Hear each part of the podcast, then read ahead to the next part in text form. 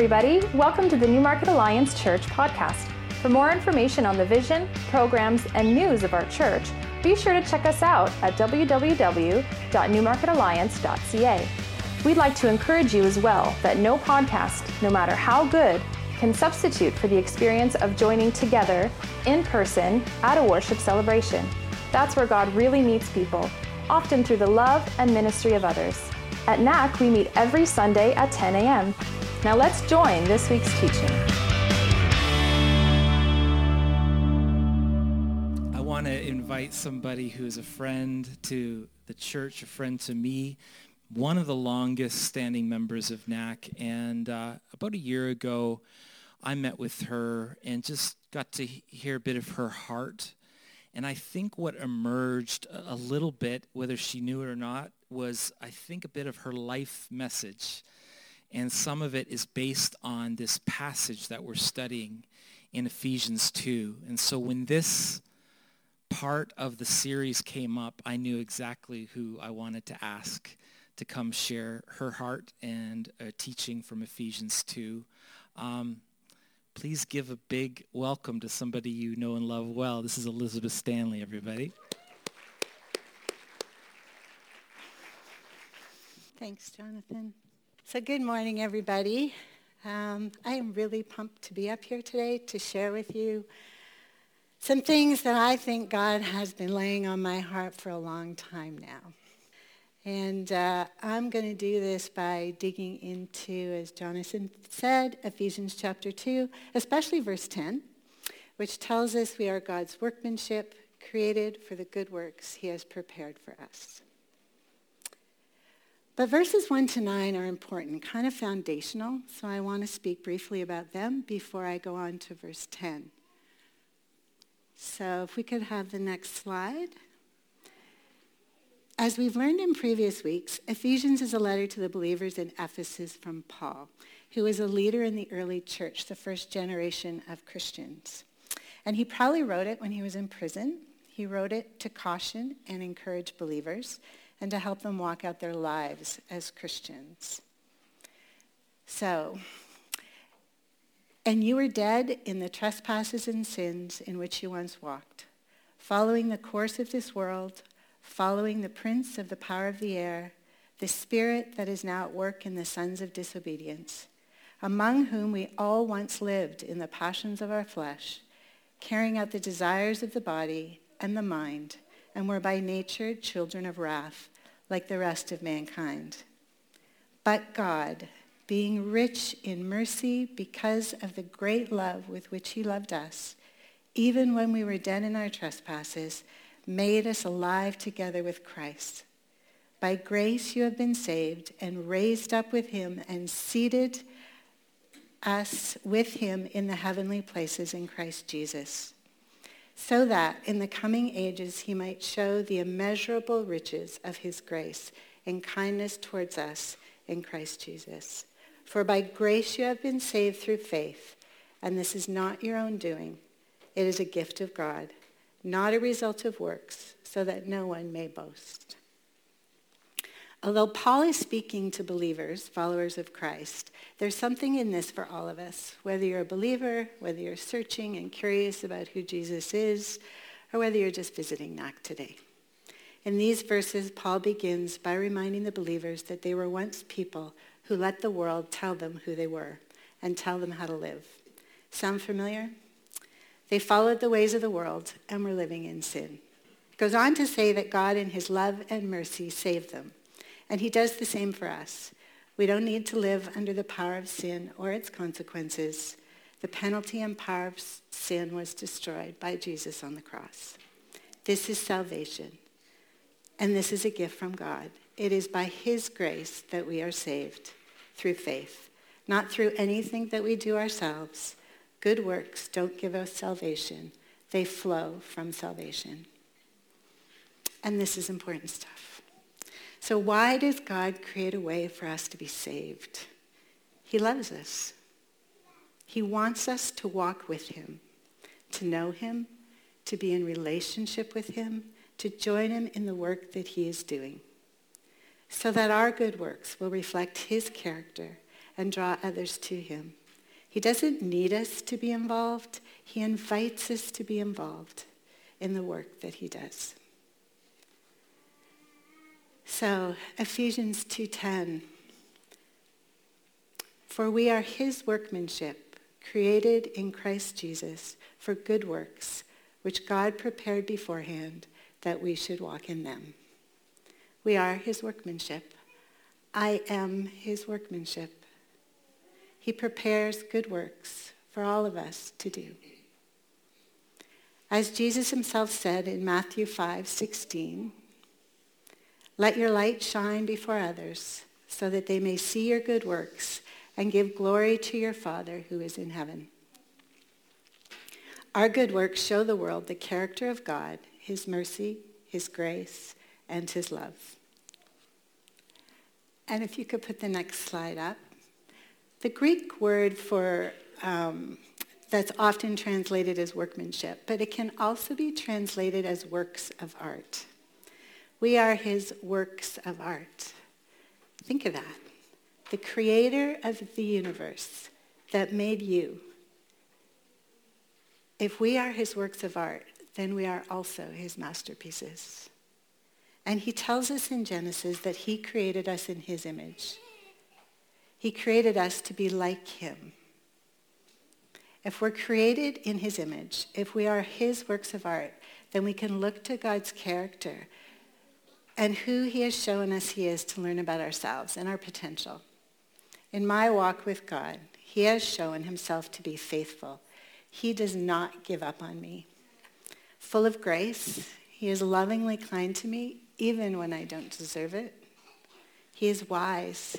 He provides good counsel to me whether through his word in the Bible, through fellow Christians, or by directly impressing on me his desire for me. And he is forgiving. I don't deserve forgiveness, and yet he gives it, and he gives it freely. He doesn't want me to stay, to, stay tied up in the guilt of my past. I could go on and I could provide specific examples, and I'm sure uh, many of you can also. But I, I don't want to go there today. Um, so I'm guessing some of you might be thinking about this list of God's character right now and going, uh-uh, that is not me. I must not be created in his image. But you are. Let me continue. It gets even more amazing, incredible, and unbelievable. He tells us we are loved, chosen, rescued, his son and daughter, free from condemnation, a new creation, complete in Christ. Have you ever paused to really take in these truths? It's powerful. It's not earned. As believers, it's our inheritance. God himself has freely given these things to us. But the question is, do you believe it? Do you believe that you are God's masterpiece in his own image? I think many of us have lost our identity as God's masterpieces. We hear it, but we assume it doesn't apply to us.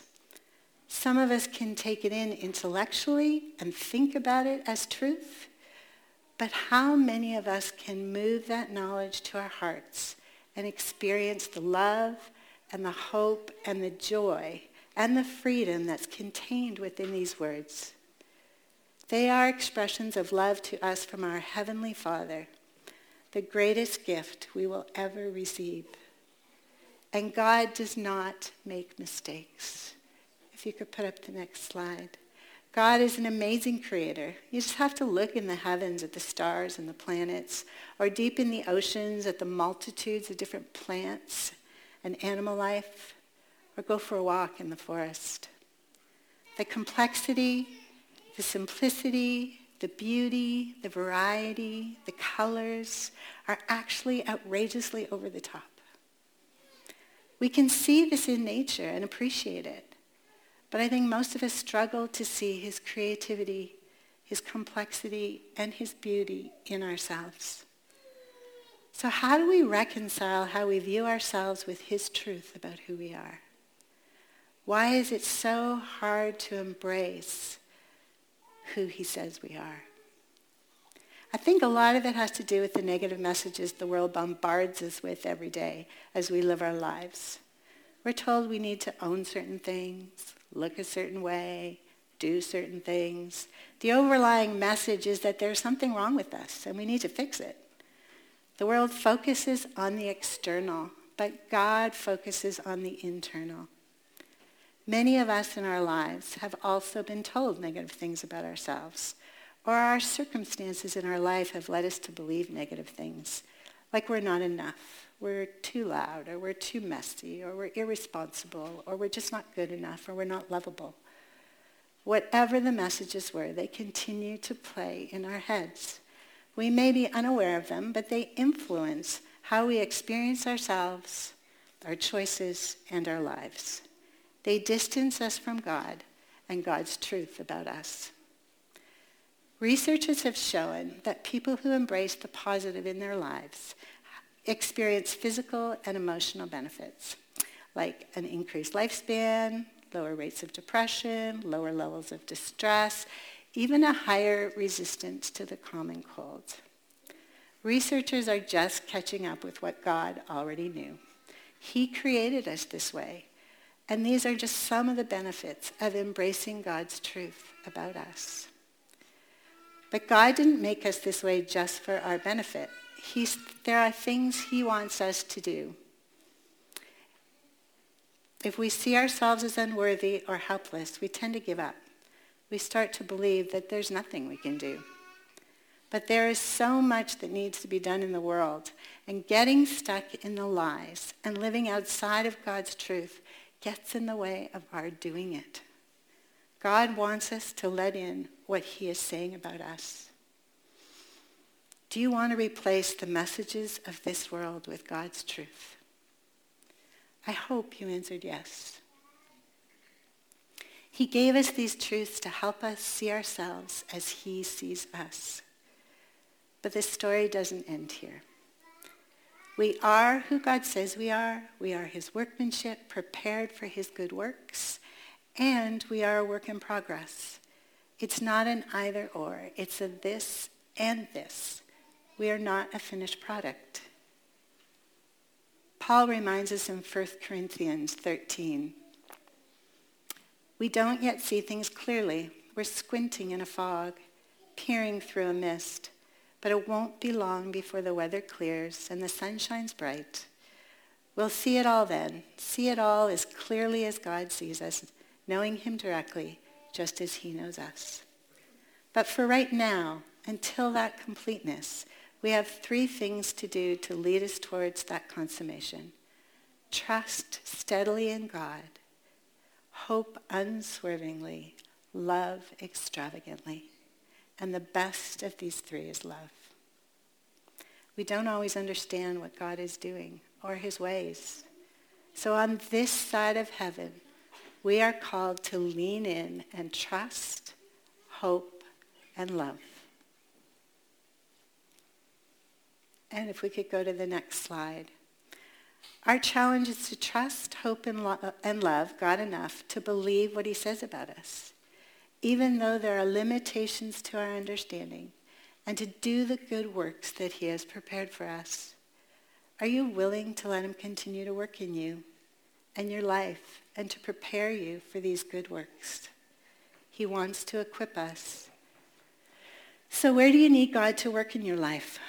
Where do you need to let him in more? Next slide. I love the metaphor of God as the potter and us as his creation. It shows the messiness of the process and the intimacy of the process. It speaks to his deep knowing of us. We are crafted with skill and purpose, made to his specifications and it resonates with the love that he has for us. Are you open to setting down those things that get in the way of God's creative process in you? For me, this makes me think of my, my self-image, my pride, wanting my own way, wanting to be right, and wanting earthly rewards. And this is not an exhaustive list. what we fear the most often points us to where we trust God the least. What will help us to trust God with our fears, with our doubts and our unbelief, so we can freely move from who we think we are to who God made us to be and is making us to be. My life experiences have brought me to a place of knowing that the trust required begins when I acknowledge the limitations of who I am and what I know and lean into and follow God's wisdom for my life. I truly believe that his plan is greater than mine. But getting to this understanding was a messy and intimate process for me. Several years ago, my brother was diagnosed with leukemia. He was in his late 30s. I was a pretty new Christian, and my faith in trusting God was still forming. I was very close to my brother. You can imagine this news rocked my world. Keith and I and our first daughter moved from Mississauga to Newmarket so that we could be closer to his family and to my parents so that we could help out more. He had two children under three. About three years later, difficult years, in which I prayed for healing, my brother passed away. I was shocked. By this time, we knew that this is what was coming, but I still couldn't believe it. I was angry. I was helpless to change any of it. I railed against God. I pulled back. I doubted. The pain was overwhelming. I cried out to know why, but there were no answers, and I felt betrayed and unloved. Why is not the question.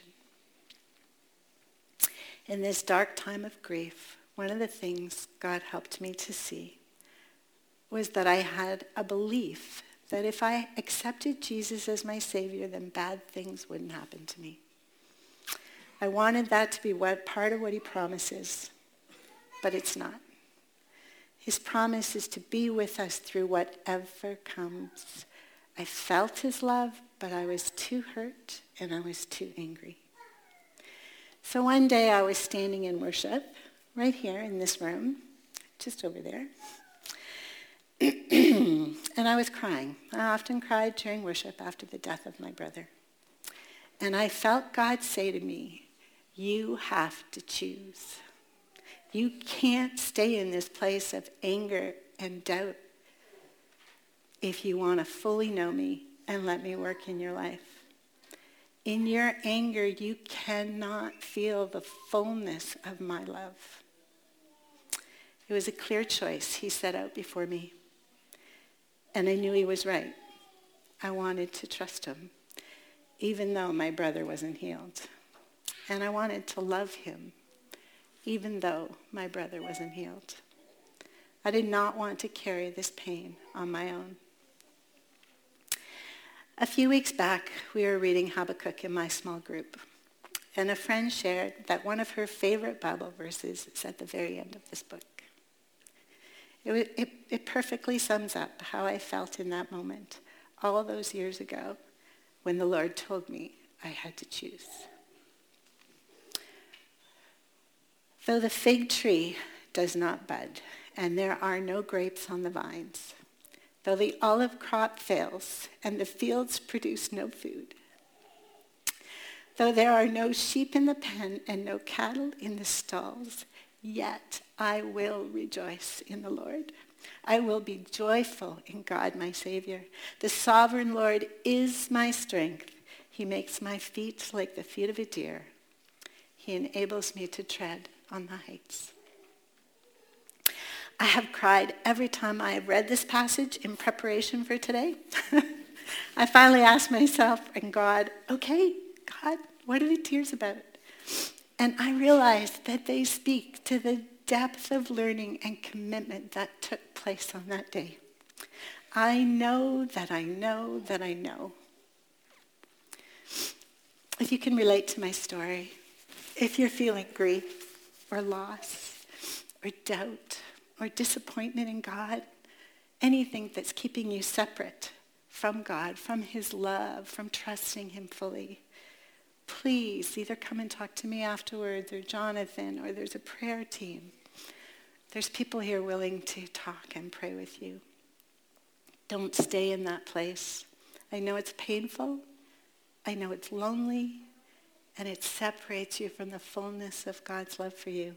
He wants to walk life with you. I was baptized shortly after that. I chose to let go of my doubts and lean into his trust, his hope, and his love. Before I go on, I just want to pause here and give a huge shout out for small groups.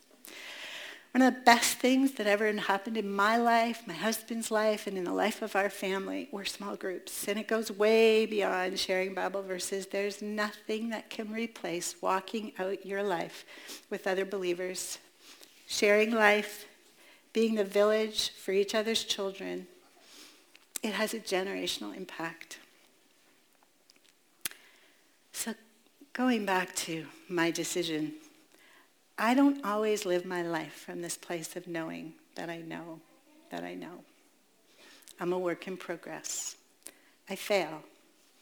I'm sometimes uncertain, but when I'm hurting or afraid, I can remember back to that morning standing in worship and the choice I made, and it gives me a deep sense of peace and conviction. I relive the truth and the trust I knew so deeply in that moment? Are you willing to trust him? I think fear gets in the way of my ability to trust. Fear makes me hesitate to say yes to the good works he has prepared for me. We're afraid that we're not who he says we are. We're afraid we don't have what it takes. We're afraid he won't walk through it with us. We're afraid he won't show up for us. But we can't do it alone, and we don't have to. In John 5:17, Jesus tells us that both he and his Father are at work. He says, "My Father is always at work, and to this very day I too am working." And Jesus invites us for the next slide to come to me, all who are tired from carrying heavy loads, and I will give you rest. Place my yoke over your shoulders and learn from, learn from me, because I am gentle and humble. Then you will find rest for yourselves, because my yoke is easy and my burden is light. Many rabbis during this time used the reference of being yoked to their followers, but the difference here is that Jesus said that his yoke was light. His call is not about rules, which the other rabbis focused on. His call is for an intimate relationship with him, a journey in growth where Jesus is bearing the load and we get to share in his joy. Often I've wished part of what Jesus meant when he said that, that his yoke was light was that he would be crystal clear about the work he wanted me to do and when. But that was never his plan. It's often not clear. God only shows me one step at a time. It keeps me in a place of having to stay close and intimate with him and let him keep working in me.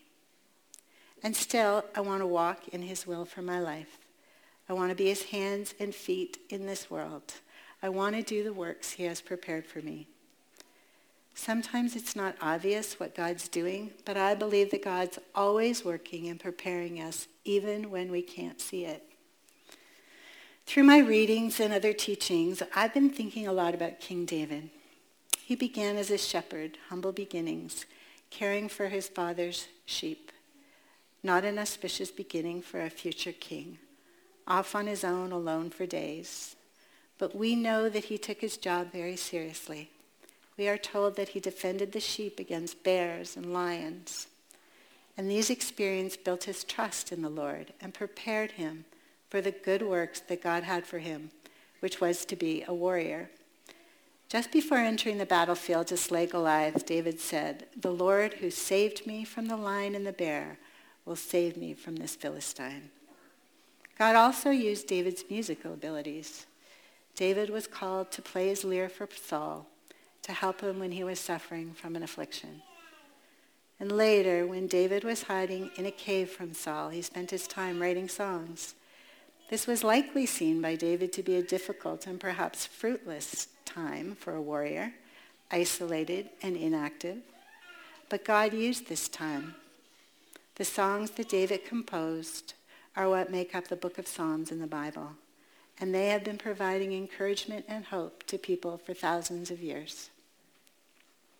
And finally, after a long and seemingly circuitous route, David is crowned king, which I'm sure he saw as his real work, but God used it all. And what do we learn from this? God can use every part of our story for his purposes, and time can give us perspective and help, and help us to see where God was working in us and in our lives, even though we couldn't see it in the moment. One more thing I want to mention using David as the example.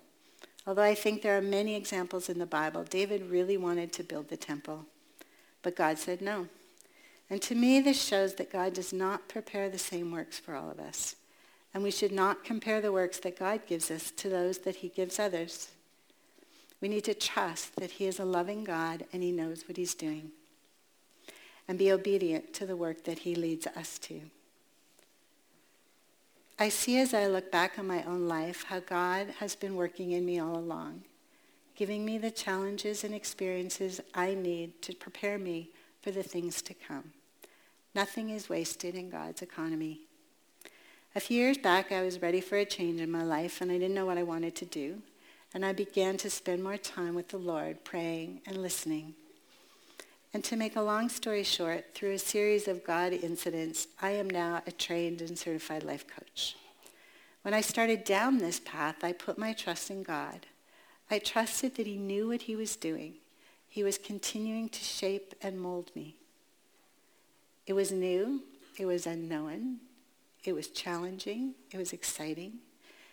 And I now see how God used everything in my life up until this time to prepare me for this work my prayer ministry, my work with the spiritual freedom team, my own life circumstances, my pains, my struggles, my joys. I'm grateful that God has walked me with me throughout my life. And this is what I now get to do as a life coach. I get to walk with others, listening and encouraging, challenging and championing, helping them find their calling and their life purpose and the work that God has created for them. When I respond to the work that God is calling me to, it can feel pretty scary. I've learned to feel the fear, lean into him, and move forward anyways. Although sometimes my resistance gets the better of me, or sometimes I'm just not sure what the next step is, and then the process can be longer and messier. But on the other side of the fear is an aliveness that comes from knowing that it is God working in me that makes me able. I flourish when I am rooted in him and shaped by him. And it gives me a sense of hope and meaning in my life. Every year when I plan our trip to the far north to work with indigenous people, I feel this fear. What they need is so far beyond what we can bring. I would not go if I did not know that God goes with me. And I'm grateful that God wants me and all of us to be a part of his plan, his redemptive force in this world, and that he doesn't give up on any of us. And the next slide. Oh, sorry. Next slide. That's King David. next slide.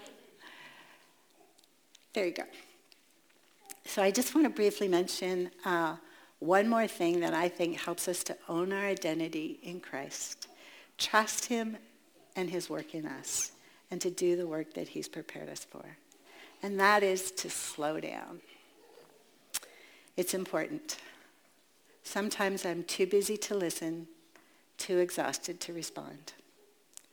Valuing ourselves more highly, the busier we are, is a lie we have adopted from this world. John Ortberg, in his book, The Me I Want to Be, Becoming God's Best Version of You, asks, what does this pace of life do to our souls? And he goes on to say that we have bought into that lie that the more you rest, the less status you have. God rested on the seventh day after creating the world. And he calls us to rest. We know that. We read that Jesus often went off by himself to rest. So what is rest and why is it so important to God? I've noticed that if I slow down long enough and often enough to read his word, to sit with him or walk with him, to listen to his voice, to meditate on his truths, I will better know and trust his character and better understand who he created to me to be and how he's working in my life. I will more clearly hear what work he's calling me to, and I'll be more willing to say yes. And I will likely be better able to do it because I'm not overscheduled or overworked doing the work of this world. The more I spend time with him and know him, the more I can embrace that I am his workmanship and his masterpiece. And the less time I spend doubting my abilities and missing the opportunities to do the work that he's calling me to. I know for many of us, one of the things that keeps us busy and distracted is our phones. And so I just had to share this line from this book I've been reading. I have to read this quote. It's from John Mark Comer's latest book, The Ruthless Elimination of Hurry. There are literally thousands of apps and devices intentionally engineered to steal your attention, and with it, your money. Your phone doesn't actually work for you. You pay for it, yes, but it works for a multi-billion dollar corporation in California, not for you. You're not the customer, you're the product. It's your attention that's for sale, along with your peace of mind.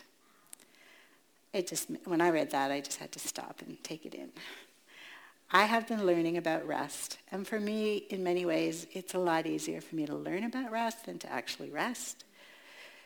But one thing that I've learned is that I've spent a lot of my time in my life busy striving to build a reputation of someone who is capable and responsible, when all I really wanted was to be known and loved.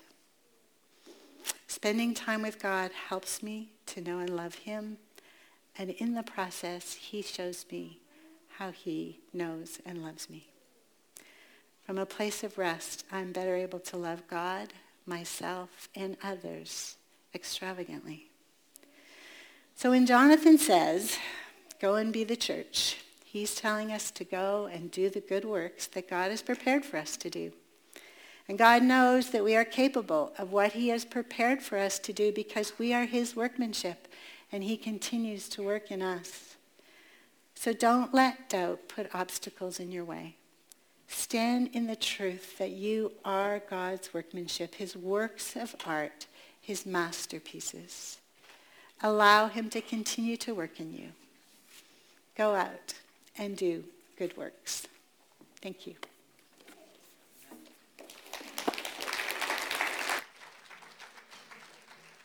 I don't know about you, but if I do any painting, I always get paint on my hands. And uh, I wash my hands and then the next day I noticed there's still some paint on it.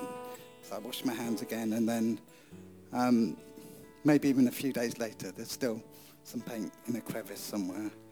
And so I think I want to encourage you. This is a word when there's a lot of dirt stuck on us and we've been listening to a lot of lies. It doesn't just disappear on one hearing. So I'd encourage you this week to listen to the podcast again and um, listen to this word and let, let the truth that God's speaking to us in this whole series uh, wash our hands and make us clean. And then when we're spending time in, in looking at Ephesians, um, maybe, maybe not just read that word once, maybe try and find some time each day to read that word and ask God, today, what are you saying to me?